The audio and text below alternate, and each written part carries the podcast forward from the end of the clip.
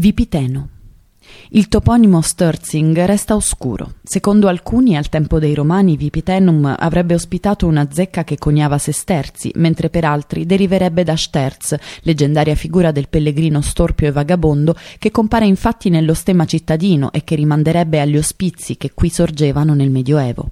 Nella splendida valle dell'Isarco, all'ingresso di un'ampia conca circondata da montagne, boschi e prati, l'abitato si è sviluppato lungo il Brennero.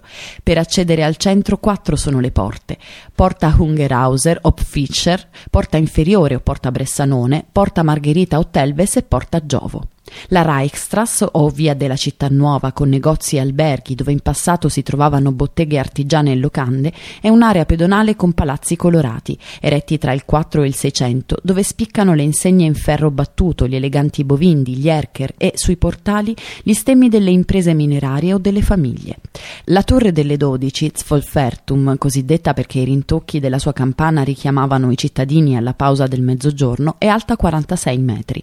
Venne edificata tra il 1468 e il 1472 sopra la porta della città in conci di granito grigio. Oggi divide il centro in città vecchia e città nuova ed è simbolo della cittadina. Oltre all'orologio e alla meridiana, sulla facciata è dipinto lo stemma di Vipiteno, un'aquila rossa ad ali spiegate e il pellegrino.